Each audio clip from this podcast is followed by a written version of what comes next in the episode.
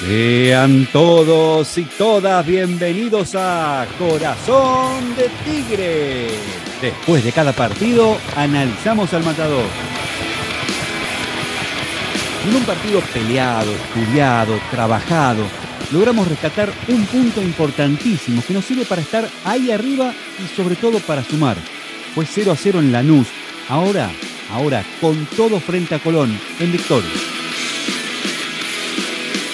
Mi nombre es Germán K y también me acompaña, como siempre en todos estos episodios, Diego Cabral da Fonseca. ¿Cómo estás, Diego?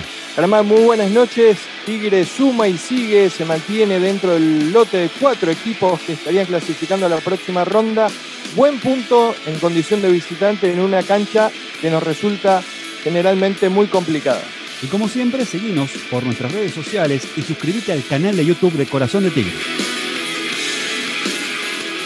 Y ahora sí a lo que venimos, al análisis de este Lanús 0, Tigre 0.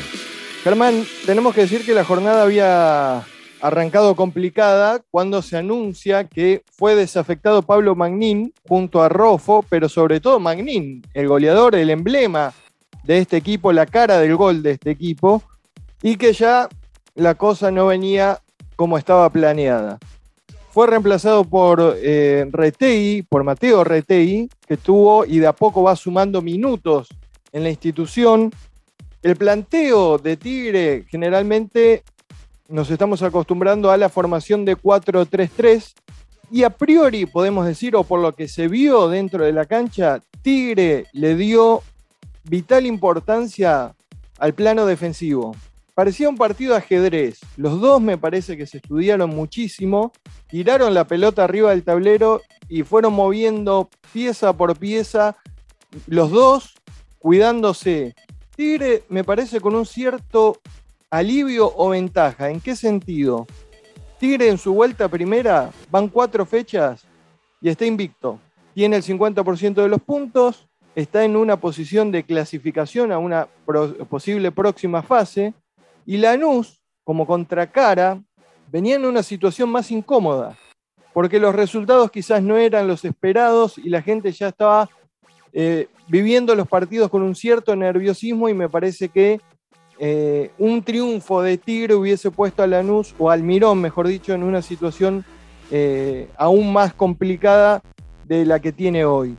en ese plano, en ese, en ese plan de juego, eh, salió el partido. Lanús presionando un poco más arriba, le habíamos marcado varios errores en plano defensivo y Tigre protegiéndose, jugando en bloque, eh, pero poniendo muchísimo sacrificio de parte de todos los jugadores, porque lo que corrieron realmente fue mucho, pero sin conexión o sin creación.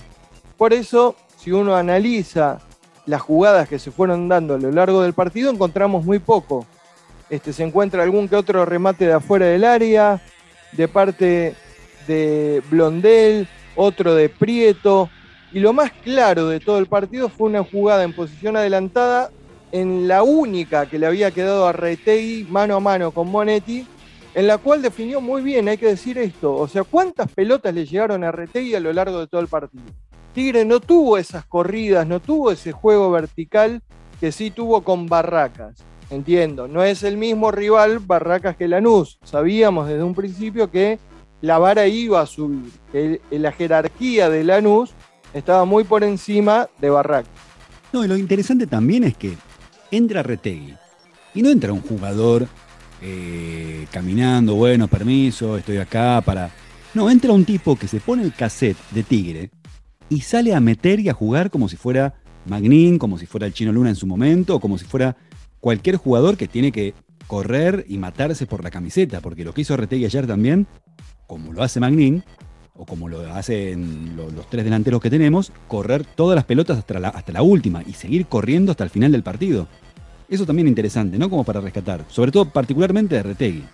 Sí, y sabes que también, eh, eh, teniendo en cuenta que él es un, jugador que vive del gol, o que está en, busca, en búsqueda permanente de convertir, cuando no le llegan esas pelotas o esas situaciones, es desgastante también desde el plano mental. O sea, un tipo que te está corriendo todo el partido, que va, que sube, que baja y no le queda ninguna para definir, también te va desgastando, te va tirando un poco abajo. Pero eso, lo que vos bien marcás, se da cuando vos tenés un equipo y podés cambiar alguna que otra pieza, pero el funcionamiento, la idea está bien marcada. 11 partidos hace que no pierda el Tigre. Me parece que ahí también está la respuesta. Van dos partidos sin que nos conviertan. O sea, son ciertas eh, referencias, ciertas variables que vamos encontrando que están mostrando un este, funcionamiento sólido. Hoy por hoy me parece que de todo el equipo, el sector más flojo está en el funcionamiento de Castro. O sea, no termina de, engancharse, me parece, en el juego colectivo.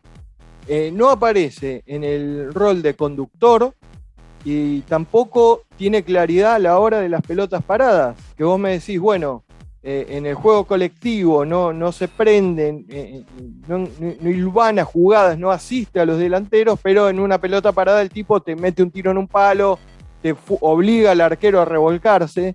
Me parece que está lejos y se nota mucho eso con respecto al resto del funcionamiento. El bloque defensivo ayer me parece que fue notable, sobre todo en, el primer tiempo, que fue cuando Lanús quizás tuvo más la pelota. Daba esa sensación, Lanús adueñado del balón, tratando de llegar, tampoco llegó demasiado Lanús. Hay que marcar esto, o sea, me parece que fue no es un partido difícil de comentar, sino es un partido difícil de digerir. Para uno que va con una cierta expectativa a la cancha y que quiere ver situaciones de gol, fue un partido que no, no hubo prácticamente eh, situaciones. No hubo algún que otro centro que Marinelli eh, pudo resolver sin ningún problema. No, no hubo situaciones de, peligro este, que ponga, no sé, en riesgo el resultado. Me parece que sí, se cumplió con una parte. Ahora, el fútbol puede ser no sencillo para jugar con el balón. Ahora, sin el balón es más difícil. Ahora, si vos te pones dos, dos posturas o un plan de trabajo y decís, resigno lo ofensivo y me dedico a lo defensivo, me parece que Tigre cumplió con creces. Me parece que estuvo sólido, estuvo ordenado. Hubo algún que otro desacople que puede pasar, lógicamente, a lo largo de 90 minutos eh, en alguna corrida que mandó a Lanús y dejó ahí eh, trastabillando algún defensor. Pero en líneas generales me pareció muy sólido el bloque defensivo. Y en cuanto a los delanteros, si no se los asiste y si no se genera, no se lo vincula con la línea media del equipo, es difícil reclamarles algo. Me quedo con que el punto sirve, Tigre sigue sumando, se sigue manteniendo en el lote de cuatro equipos que están clasificando a la próxima ronda y me parece que eh, se sigue sin notar ese cambio de categoría y el equipo está a la altura de la primera división. Vamos a ver el lunes. El lunes es otro partido contra otro equipo aún más difícil. Vamos subiendo los escalones. Pero me quedo con eso, con un equipo sólido que tiene claro a qué juega y el lunes veremos contra un rival, como insisto, más difícil, cómo nos desenvolvemos jugando en casa.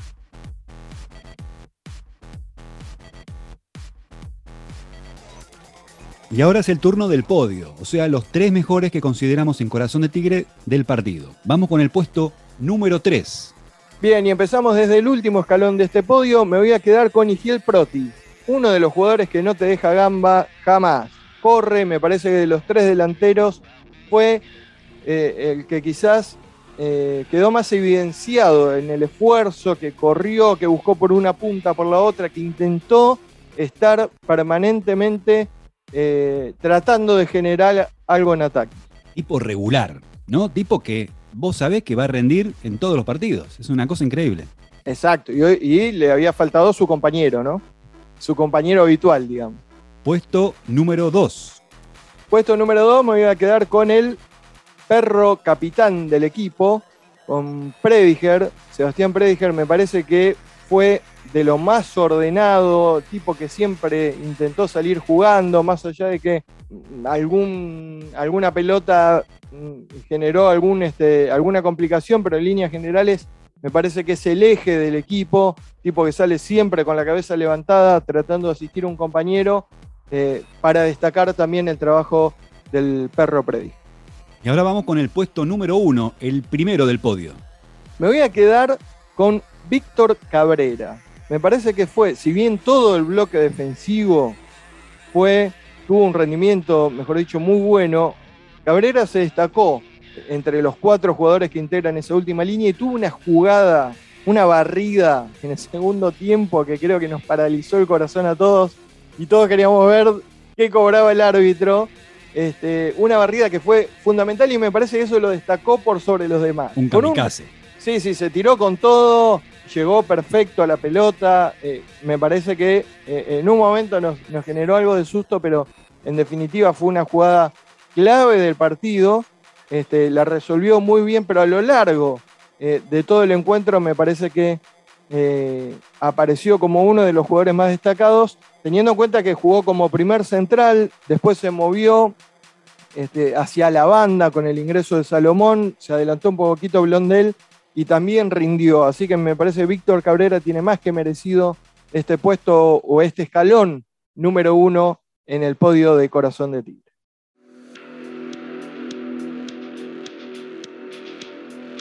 Y terminamos así un nuevo episodio de Corazón de Tigre. Les pedimos disculpas a los oyentes un poquito más tarde de lo habitual.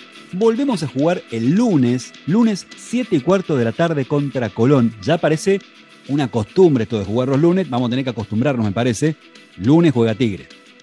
Exacto, Germán, va a ser el lunes 7 de marzo, 19-15 horas, en casa contra Colón de Santa Fe, partido correspondiente a la quinta fecha de la Copa de la Liga, de la Liga Profesional de Fútbol contra Colón de Santa Fe, equipo que viene con tres victorias consecutivas luego del empate ante Boca en la bombonera en la primera fecha.